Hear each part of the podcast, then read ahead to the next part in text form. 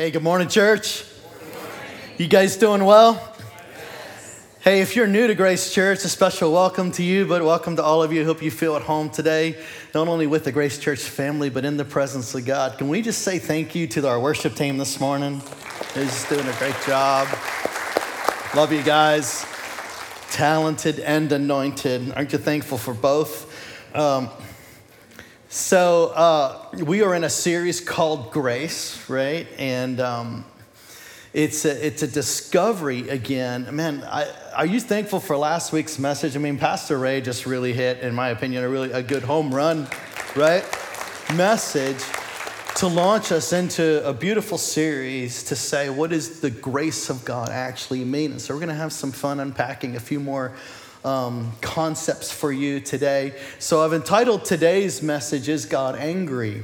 Because that's a little bit of an opposite of a grace based God, isn't it? So we're going to talk about a grace based God view and, and talk about God's nature in such a way that might, um, maybe for some of you, be a little new. Maybe for some of you, it just brings a balance. And for some of you, um, it's, it's just the norm, you know, because I don't know about you, but I was not introduced to a grace based gospel growing up. I was introduced to a God, but more of a God who was a little bit, how should we say, um, stoic would be a good place to start, stern and a little bit irritated, waiting for you to mess up, and certainly a God that knew how to get angry. Why did I think that? It's because the people representing God to me had that aura. Let me pause right there and say how we view God and how we think that God views us is typically how then we treat others. Did you know that? It's so true, right? And so then it's no, it's no, um, surprised then that I grew up thinking, uh, God's a pretty mad God, just don't, just try not to tick him off, right? And, and so I realized later on in life that's really not his nature. Um, have you asked these questions before? Am I? I'm wondering if I'm alone. Raise your hand if you ever thought God's mad or angry or just lacks love, right? Is he full of wrath? Can you see a God full of wrath? Does he take revenge? Or is he indeed gracious, like some scriptures say? And does he like to punish us to make sure we do what's right and fear him properly, right? And so he likes to make sure he holds a stick over our head. is the God of the Old Testament the same God of the New Testament? Come on, somebody, right? You ever see the disparity going, wow, I, got, I, I need some more scripture to interpret scripture. Why do I like Jesus? And I read a lot of people who still like this today. I like Jesus, right? But I don't know about Father God, right? And so there seems to be the disparity even in the Trinity, like, like Jesus rescued us from God's nature or something like that. And I can tell you that's not quite the truth. And so we're still trying to relate. So I don't know where you were on um, September 11th in the year of our Lord 2001. Come on, some of you are old enough to remember that um, telling you my age just a little bit, right? So it was, it's now uh, going down in history as, as 9-11, but it seemed like the whole world stopped that day. I don't know where you were, but where I was, I was working in production management at the time. We just stopped and no one could really work. We just found a TV and we were trying to figure out what was going on if we're under attack. But that's when, um, that's when the two tallest buildings in New York City, the Twin Towers, collapsed and the Pentagon was hit pretty hard and severely damaged after passenger planes they hijacked, uh, hijacked by terrorists, right, were flown into these buildings. And later on, another hijacked airplane uh, crash landed in western Pennsylvania, right, which was believed to be headed toward the White House. So, in a matter of hours, right, um, nearly 3,000 people were killed that day on our soil, New York City. It was surreal, it was devastating, even confusing, right? But this is what confused me more. I don't want to know if you can relate to this. This is what confused me more after the fact when people got on national television, prominent religious leaders of our day, some that I still admire to this day, um, and especially admired then, they got on national tele- television saying this this is God's wrath. Poured out on America because of the sins of this nation. This is God's judgment, it's God's anger, and it's His way of bringing us to repentance. I don't know about you, how you felt when you heard that, if you heard that, if you were paying attention to the religious um, talking heads of the day. But I was disturbed because I was like, if that's what God is like, as if he doesn't know who his real enemies are, and he picks just 3,000 random people. And of course, the terrorists themselves got killed when they flew their planes into the buildings. But this is the kind of God that I serve. He picks 3,000 random people and kills them to make a point, right? As if to say, God's behind terrorism or allowing it to happen. And I was a little disturbed on many fronts. Why? Because from that day to this day, and I want to I want to read you something that I really felt strongly this this week, and maybe this will turn into a prophetic declaration because I want to read it right like I felt God gave it to me. I, I've been disturbed on a few levels. Now there is a wrath of God, and I want to talk about God's anger in a certain way today. But I want to tell you that I was disturbed because it really seemed like some people were overjoyed that God was finally punishing this nation, delighting in the fact that we were getting what we so deserved, right? And I've thought about that many, many times since then, and that's been many, many years ago. But I, let me just say this before I move on and get into what else God, I believe God has for us today. That if it is, that if it was indeed God's punishment to America, I think He needs to apologize for not punishing a lot of other nations along the way as well. Amen, somebody? Because you know what sells books? God's punishment on America. Oh, there's other nations that have been, and don't get me wrong, I'm on a soapbox, as you can tell. I'm just going to preach here for a while, right off the notes. I mean, right, I mean, away from my notes. Is that okay? Because, don't get me wrong, we live in one of the most corrupt nations that exists on this planet right now. And if you don't think so, you're already deceived. But so are all the other governments. And if you don't think that's true, you're also deceived. There is so much corruption on this planet where humans are being human and where people are not following God, including the US of A, that if God says, Well, I really care about punishing America, I don't so much care about punishing Norway or the corrupt nation of Israel or the corrupt nation of, you know, and maybe I stepped on your favorite nation's toes, I apologize. But nation after nation after nation, the governments are right now, as we live and breathe, completely corrupt, maybe even worse than the Roman government. I don't know. Maybe not, maybe we're not quite there yet. Right? And so I'm saying, what is God's wrath for real? And let's not just say something and agree with the talking heads of the day just because it sells a lot of books. But let's take a look at the angry God that we've been given in some cultures. Come on. I don't know what channels you listen to, and what prophets that you follow, but um, I, I, can tell I'm already like causing some of you to grasp, uh, gasp for air. But um, let, let, me just let me just go there, all right? And then I want to talk about the grace of God, but I want to also explain what I believe is God's anger and is God's wrath, so we can understand God's nature. Y'all still okay? Many people, this is what I believe. I wrote, I want to write, I'm going to read this to you like I wrote it this week, and I believe it came from Holy Spirit. Many people don't consider the spirit that they're participating in day to day, moment by moment, because they live reactionary not led by the Holy Spirit. Therefore, the focus is on railing against the culture instead of influencing culture. Come on, somebody. Jesus is still able to save and deliver if that's what people actually wanted or expected. And I'm going to add or prayed for, right? Wanted or expected. They might want it for themselves. But there's fewer people that want it for all others. We are a land filled with rebellious prophets like Jonah. Let me explain that. I thought about that all week long. We're a land filled with rebellious prophets like the prophet Jonah who wanted God's wrath and judgment and retaliation, and he wanted a God of punishment. We have a deficit of people willing to speak life over the nations, speak life over the cultures, and speak life over people who are far from God.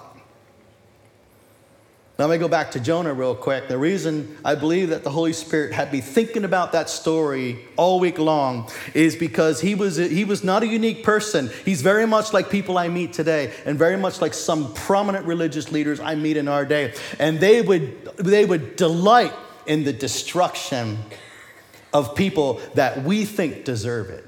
Come on, you know somebody who does not deserve the grace of God. Come on. I'm, I'm serious. You thought about it. You're like, and, and here, let me, let me prove it to you. Let me prove it. When's the last time you actually prayed for the salvation, the deliverance, or the freedom of our dear president? Right? And some of you are going, yeah, I do. Right? It's biblical to pray, right? But, the, but I don't see that popping up on YouTube. I don't actually see that as a trending, you know, reel Facebook or YouTube or any of your social medias, people praying for the salvation and the deliverance of Nancy Pelosi or Vice President Kamala, right?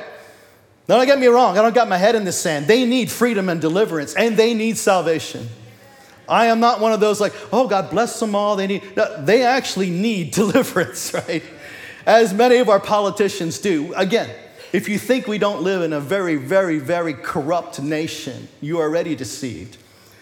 But what is our job? To pray for their deliverance and believe that the gospel still works.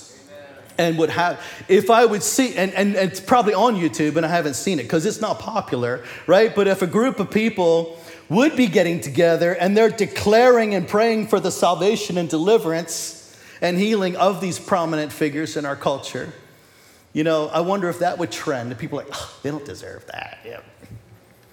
Oh, good point. Am I, am I picking on you too much? I'm just as convicted as you. Is that okay? This is stuff that God's speaking to me. If He's speaking it to me, speaking it to you, speaking it to all of us. How we believe God sees us is typically how then we see others and treat others. Amen. Let me, let me just give some scripture verses to what I believe God is saying, and then I want to go into the nature of God. Let's look at Luke 9, and this is where it comes from. Luke 9, it's starting at 52, and he sent messengers ahead of him, Jesus, who went and entered a village of the Samaritans to make preparations for him, but the people did not receive him because his face was set toward Jerusalem and they just didn't want to welcome him into their, into their village. And when his disciples, James and John, saw it, they said, Lord, do you want us to tell fire to come down from heaven and consume them? I think some of these disciples were called sons of thunder, amen? But he turned and rebuked them. And then some manuscripts add this, and it's some manuscripts, not in others, but for this message, I'm going to read what some manuscripts say. And it says, And he said, You do not know what manner of spirit you are. For the Son of Man came not to destroy people's lives, but to save them. Can I get a good amen? Somebody. Because I was reminded of that again today, where I don't know about you, but there's some Christians that I don't want to be associated with anymore. Is that okay? They don't really represent the nature of God. And they're railing against the culture, and they have very little influence to change a culture. Jesus didn't come to rail against the culture, He came and just changed it. He came and influenced one by one by one, and city by city, and town by town, until the culture just started changing and changing almost overnight. And I'm going to read I'm going to read Jonah because jo- again, Jonah yeah, he, he was afraid of these sinful people before he went to Nineveh. God said, Go to Nineveh, preach the gospel, right? Tell them to repent so that I can save this place, I can save these people, right? Now, he was afraid of these people because they were wicked. Now, that part is true. Here's the, here's the, the reason he didn't want to go is because they did, he did not see these people as deserving of God's grace. He did not see these people as deserving of God's love. Wicked, atrocious people, done all manner of evil, all manner of wickedness. He, they might even behead him, they might even imprison him, they might even hurt his family.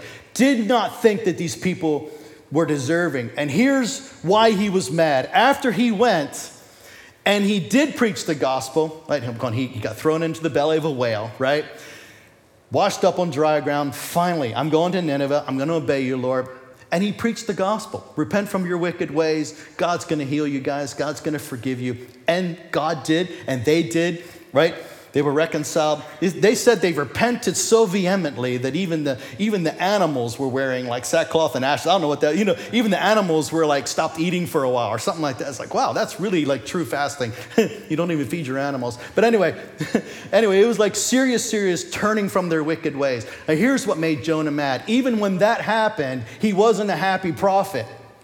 And this is what I mean by the rebellious prophets, because even, even after that happened, he was not okay with God. And he said, and Jonah prayed to the Lord after all that, and he said, Our Lord, was not this what I said when I was still in my country? And therefore I fled previously to Tarshish. Why?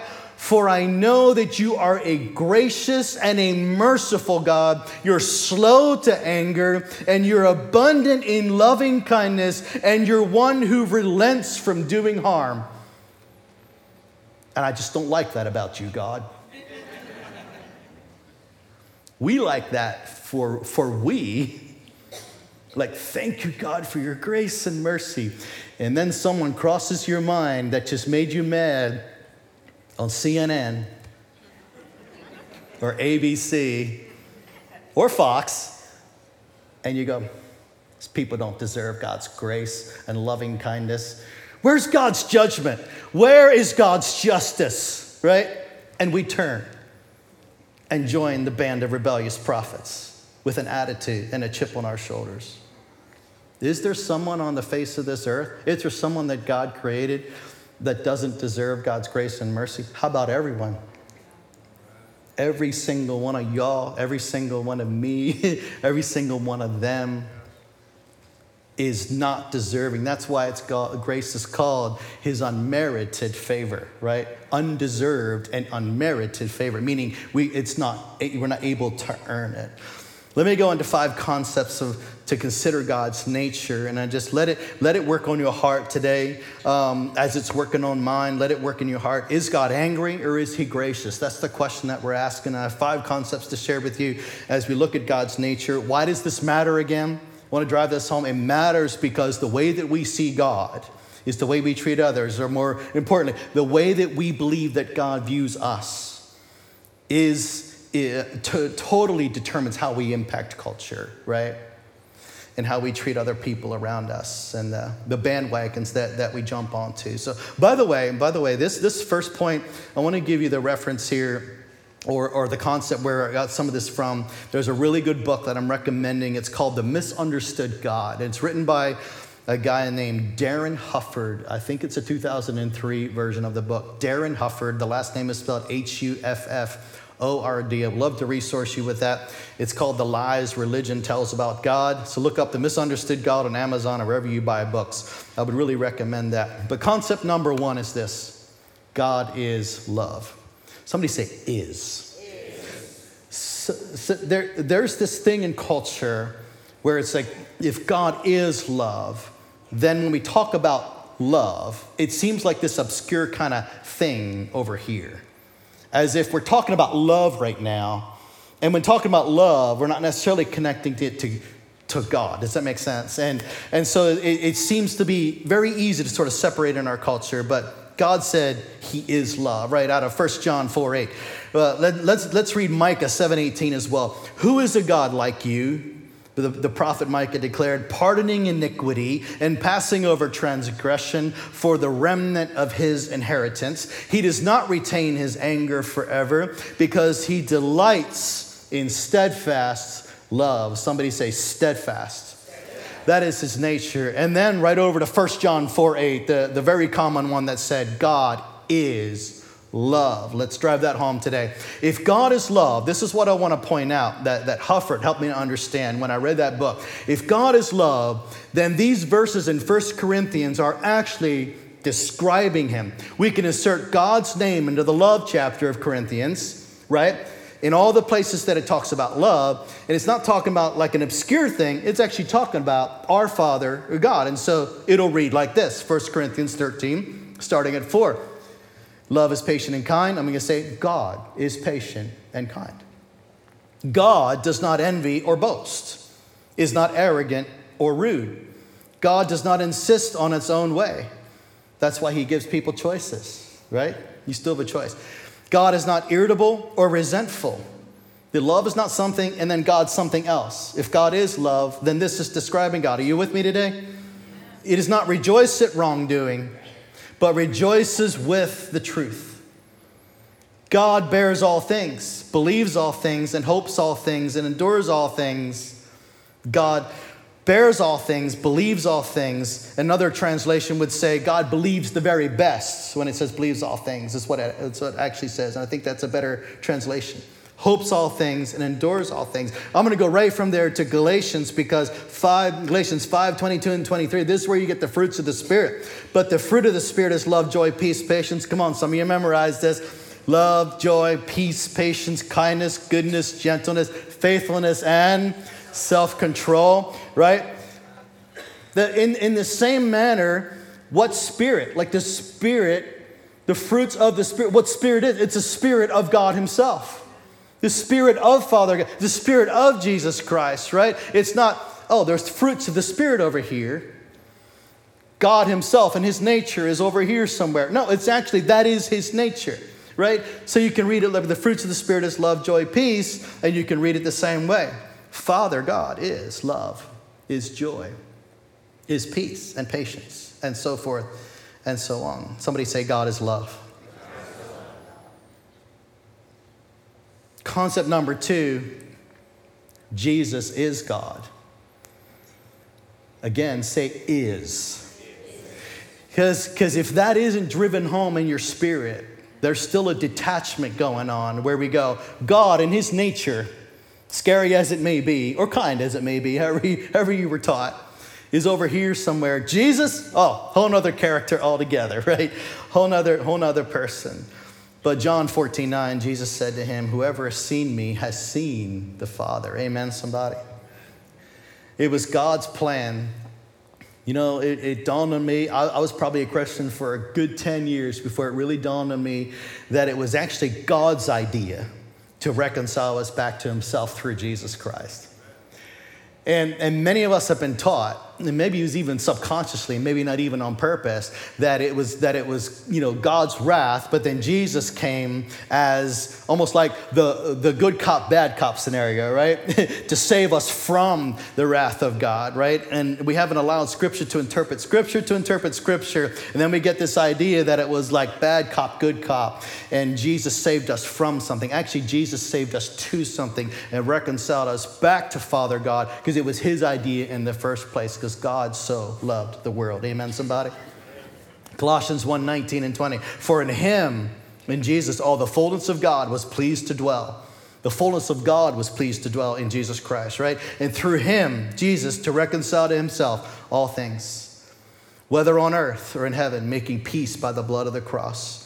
And here's John 3 16. I hope this is real common for you as well. For God so loved the world well, Jesus loved the world. That's why he came. No, God loved the world. And it was his plan and his idea then to partner with Jesus Christ and say, Here's my son. He's going to reconcile all of you, all mankind, back to himself. Amen, somebody? That whoever believes in him should not perish but have everlasting life. Here's one more for you Romans 5, 8, and 9. But God shows his love for us. No, God shows his love for us in that while we were still sinners, Christ died for us. Since therefore we have now been justified by his blood, much more shall we be saved by him from the wrath of God. and they were together in on it. Amen, somebody? There's a partnership. You still good? Concept number three. This is where we'll talk about God's hate, because God does hate wickedness, and He is angry toward sin and wickedness. I knew God was angry. okay, you can be justified now.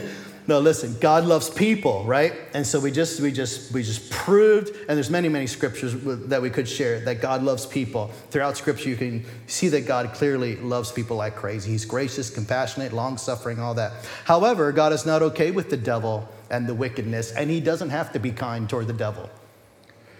God is love does not mean he is kind toward evil and toward the devil himself. He doesn't have to treat him kind. He knows who his enemy is. Right? And Jesus wasn't that kind either toward his actual enemies. And so, except that he died for them. If they were people, he died for them as well. Um, because he, they, if they were people, then they could still be saved. But he was not, he was not like, um, how should you say, gentlemanly towards Satan. just because he was a God of love. Does that make sense? treat Satan with loving kindness and tender mercy. Nope, not anymore. His time is gone. Um, I'm going to read Romans 1, and I'm going to read 18 to 32, and I'm going to point out some things throughout here, but I want you to hear this. it's a little bit of, of, a long passage, so uh, close your eyes if you need to, let it wash over you, or follow along on the screen. I don't know if Mike, uh, Mike put the whole thing on the screen. This is a bit much, but thank you, Mike. Uh, Romans 1 18 32. Listen, for the wrath of God is revealed from heaven against all ungodliness and unrighteousness of men or women who by their unrighteousness suppress the truth. For what can be known about God is plain to them because God has shown it to them. For his invisible attributes, namely his eternal power and divine nature, have been clearly perceived ever since the creation of the world in the things that have been made, and so they are without excuse. For although they knew God, they did not honor him as God or give thanks to him, but they became futile in their thinking, and their foolish hearts were darkened. Claiming to be wise, they became fools and exchanged the glory of the immortal God for images resembling mortal men and birds and animals and creeping things. And this talking about all the idols. Therefore, God gave them up. Somebody say, gave them up. It was important to, for you to see what God is like. Therefore, he gave them up in the lusts of their hearts to impurity and to the, the, to the dishonoring of their bodies among themselves because they exchanged the truth about God for a lie. And they worshiped and served the creature rather than the creator who is blessed forever and amen. For this reason, God gave them up to dishonorable passions. For their women exchanged natural relationships for those that are contrary to nature. And the men likewise gave up natural relationships with women and were consumed with passion for one another, men committing shameless acts with men and receiving in themselves the due penalty for their error. Sounds like the US of A, not just the Roman culture, doesn't it? And since they did not fit, and since they did not see fit to acknowledge God, God gave them up, again it says, gave them up to a debased mind to do what ought not to be done. And they were filled with all manner of unrighteousness and evil and covetousness and malice. And they were full of envy, murder, strife, and deceit and maliciousness. And their gossips, and their slanderers, and their haters of God. Insolent and haughty and boastful. Take a deep breath.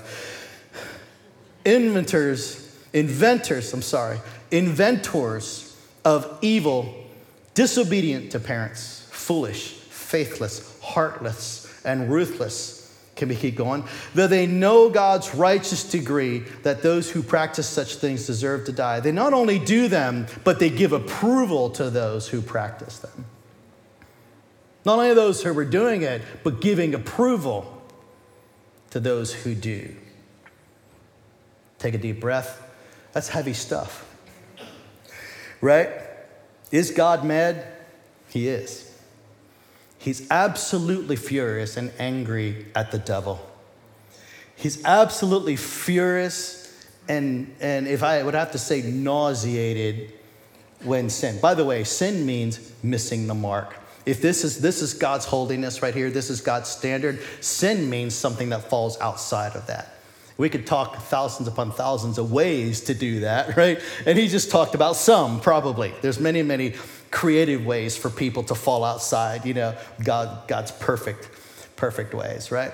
But then he says, then he says, uh, I'm angry, and God's wrath is toward the, the evil of men, basically, and the in righteousness that men behave in. So I want, I want to sort of sum it up for you. God's true enemy that we must remember is not people, because that would be contradictory to Scripture.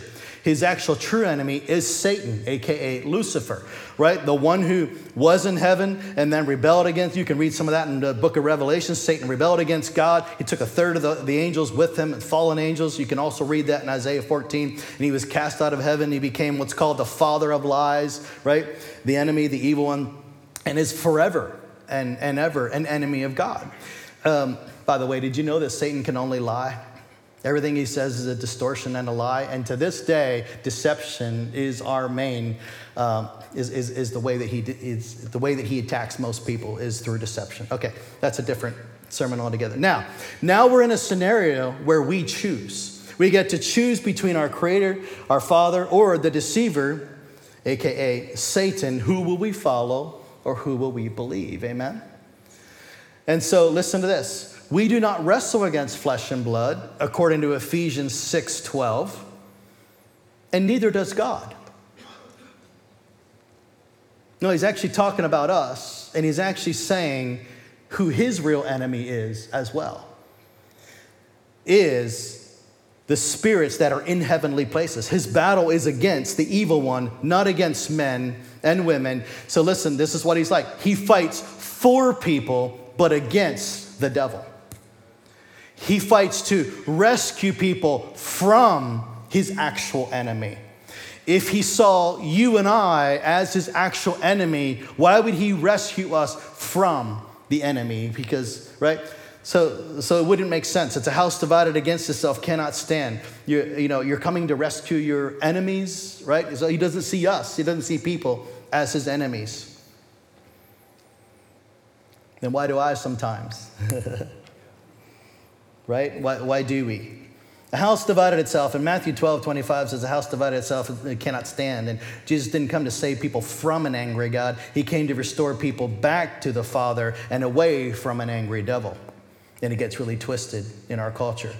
Um, I want to I say this before I move on. Hell was not created for Satan. Did you ever realize that? Did you ever read that verse? Not for people.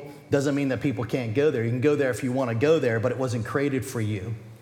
Uh, in Matthew 25, 41, he says, Then he'll say to those on his left, this is at the end of time, Depart from me, you cursed, into the eternal fire, prepared for the devil and his angels.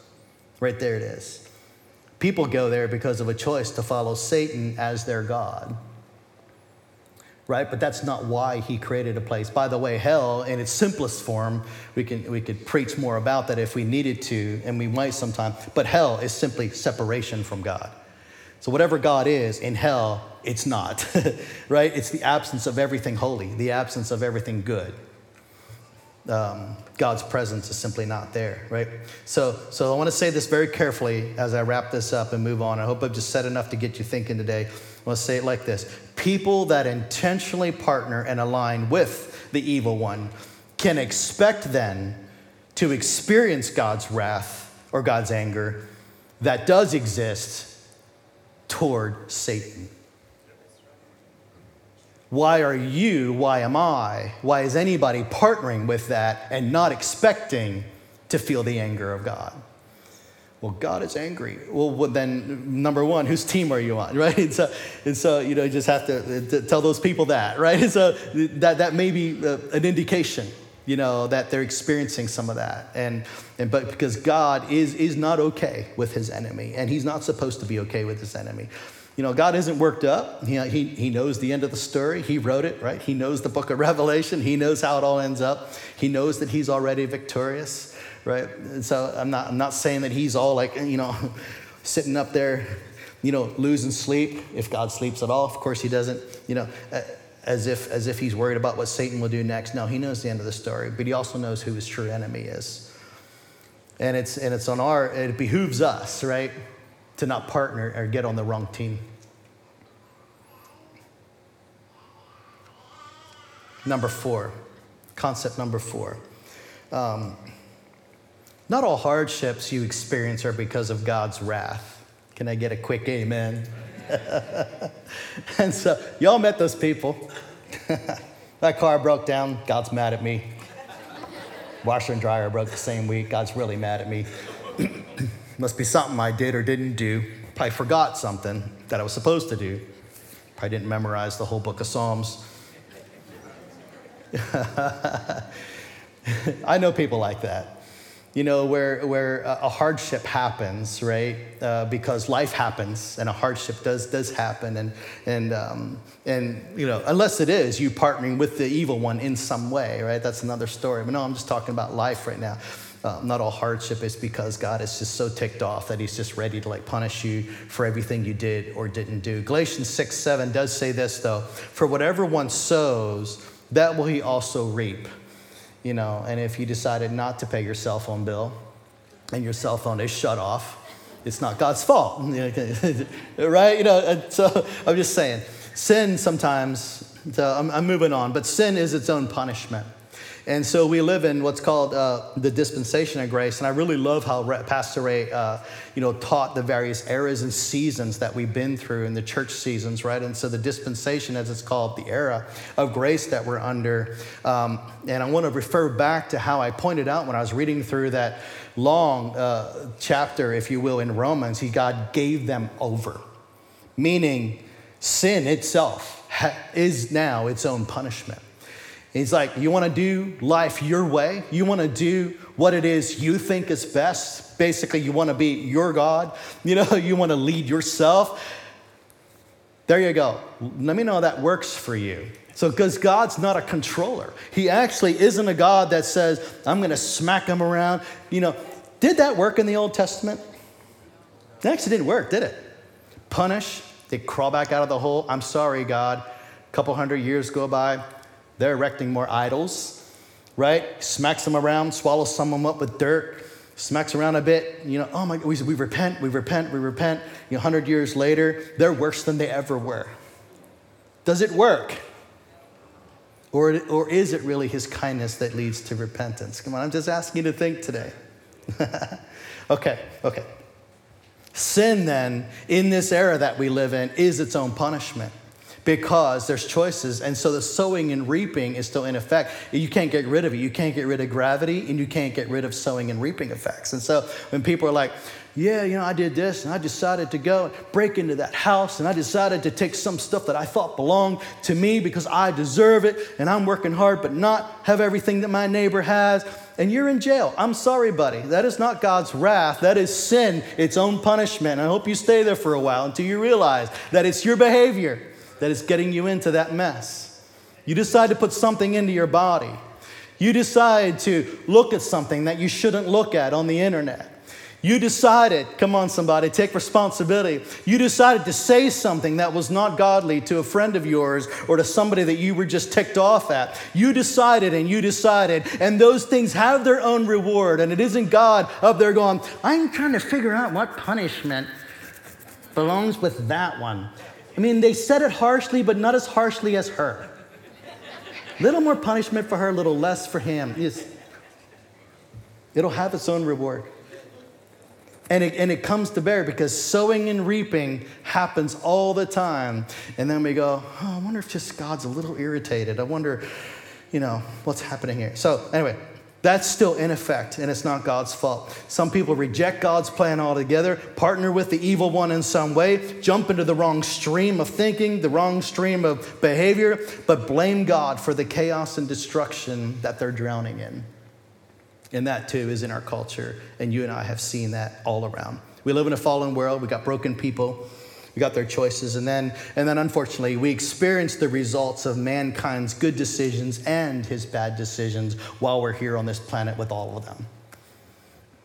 I wish it weren't that way all the time. I'd like to just be responsible for my own behavior not the behavior of everyone else around me right? But we are affected by it. Or let me just put, take this into effect. Not every not every bad thing that happens you know is the wrath of god. That's what i'm talking about but sometimes there is persecution for those, from those who are in the opposite camp. There's enemies of truth. And Jesus had some enemies when they crucified him, but the disciples had enemies, right? They were, they were hated. Some were thrown in jail. Most of them were eventually killed for their faith. There is legit persecution from the enemies uh, who are in the opposite camp of truth. Um, but let me just read John 16 33. Jesus said this I've said these things to you, that in me you may have peace. In the world you'll have tribulation. But take heart. It follows you. You have to read the whole verse to stay encouraged, all right? In the world, you're going to have tribulation. Suddenly your heart goes, oh, seriously? When can we get out of this world? Give me a, a country gospel song that talks about, you know, the rapture. Um, but take heart. I have overcome the world, Jesus said. Isn't that good news, somebody? And then finally, number five. Let's go to number five. Is there an Old Testament God? Who's different from the New Testament God? Come on, you thought that at one point. You read a story and went, oh, wow, I cannot believe I just read that. If they made this into a movie, I certainly wouldn't have been allowed to watch it as a kid. Um, no, there, there is one God. Ephesians 4, 5, and 6 says this there's one Lord and one faith and one baptism. Somebody say one. one God and Father of us all, who is over all and through all and in all. And man, I love that verse because it's really saying that God has got it all wrapped up and he hasn't changed. And he is the same God yesterday, today, and forever. And that's another scripture I could have used. But there are seasons, and there are, again, back to Pastor Ray's message last week. By the way, if you haven't gotten that one, it's on uh, uh www.mygracechurch.com. You can find it on YouTube or on Facebook Live. I would actually listen to that because it's a good foundation to what we're talking about today. But there are seasons and dispensations, as he used that word. Or another way to say it is there's different covenants that we're living under, right? Old covenant and new covenant. Thank, are you thankful for that you're uh, living under the new covenant? Wow, what a change, right? So we can read all this stuff, but we are on this side of the cross looking back at the finished work of the cross, but we're under now a new covenant and a new era. But it's the same God. It's the same God, but under a new covenant. So he sticks by his word. It was his word then, but then his, he was very clear. And when it changed, he's like, now we're under a new covenant. Let me read Romans 9 to you. 22 to 25. What if God, to make you think a little bit about the Old Testament God, what if God, although choosing to show his wrath and make his power known, bore with great patience the objects of his wrath? prepared for destruction. What if he did this to make the riches of his glory known to the objects of his mercy, whom he prepared in advance for glory, even us? Whom he also called, not only from the Jews, but also from the Gentiles. As he says in Hosea, I will call them my people who are not my people, and I will call her my loved one who are not my loved one. Now, I'm going to just ask some few more questions because that's how Paul is writing in the book of Romans. I'm just going to stay in that vein and keep going just let. What if we see God, what if we see the wrath of God, the anger of God in the Old Testament through a lens of protecting the rest of his creation from destruction. Did you hear that? What if, now he, he talks, he's writing like this what if God, right, was looking to show mercy toward his objects of mercy? What if we see the wrath of God in the Old Testament through the lens of protecting the rest of his creation from complete annihilation and destruction? Yeah, well, there's places in the Old Testament where they just wiped out towns, cultures, villages, one after the next. Tainted cultures, corrupt cultures, wicked cultures. What if, let me keep going. What if his decision to wipe out some people in the Old Testament prevented further mass destruction, further abuse, slavery, idol worship, idol sacrifices of humans, babies, the victimization of women, slavery, evil? Is he still unjust? Just a question. we want him to be just. We want him to protect. We want him to defend. And we want him even to prevent evil. But if and when he does, then we call him angry, unloving, and ungracious. Perhaps. I'm saying that with a smile. Sorry for not smiling. Right? Because I've done that and almost like stood in judgment, like, what kind of manner of God is this, right? So I just have a few things for you to think about. Um, and I, I was just thinking about some of the gods that they worshiped, and I saw something on YouTube just in the last couple months where it really, where it really drove home how some of these nations and the nations that the Israelites were told to destroy, but when they worshiped the god of Moloch and the god of Baal, they worshiped him by sacrificing their babies alive, burned their babies alive on the outstretched arms of the god or some sort of container, but sometimes it was on the outstretched arms of, of the, stone god, right? Which was actually a spiritual entity in, in the heavenlies, right? That they were actually worshiping. The stone was just a, a practical way for them to get in touch with something. And, as, and, and they would chant and, and, and, and pray to their God louder and louder, loud enough so they could not hear the babies crying and screaming while they burned them alive, one after the next, day after day after day, to appease their God, because they were afraid that this God would destroy them if they didn't appease him. Is God just? Now, these are people that God would have wanted to turn from their wicked ways. And how many years did he often wait? I want, to, I, want to, I want to say this before I quickly move on. Sometimes he waited hundreds and hundreds of years to see if they could repent and turn and repent and turn. He, he was so long. If you actually read the Old Testament in, in context and, and study a little bit about how long he waited, I'm like, I wouldn't have waited about a week. There's no way. That's because I'm not God. no. A final concept for you those he decided to wipe out were also his creation. Imagine, imagine quickly. Now, I said before publicly, I'm not really, I'm not really going to hide this, but I own a gun and I, I believe in self-protection. And if something came at me and my family in the night or tried to break into my house, um, I would give my life and stand in front of a leash. I'll stand in front of any of my kids, and I'll take the first hit. You know, uh, I don't have a problem with that. Um, I don't have a lot of training, so I'm not one to lead the security team necessarily. I just believe in self protection. Thank you, Lord. Second Amendment. I think it's there for that to protect yourself against evil. Okay, that's why it's all. It's, and I don't need a lot to do that. I don't need ten guns. I just need one. Okay, or, or teach me Taekwondo, something. But I believe in self protection. Right. Now imagine, I wake up in the middle of the night and somebody is breaking into my house to kill my family but it's one of my other kids breaking into my house to kill my other kids. That's what God feels. And so his task is not easy. it's all his creation.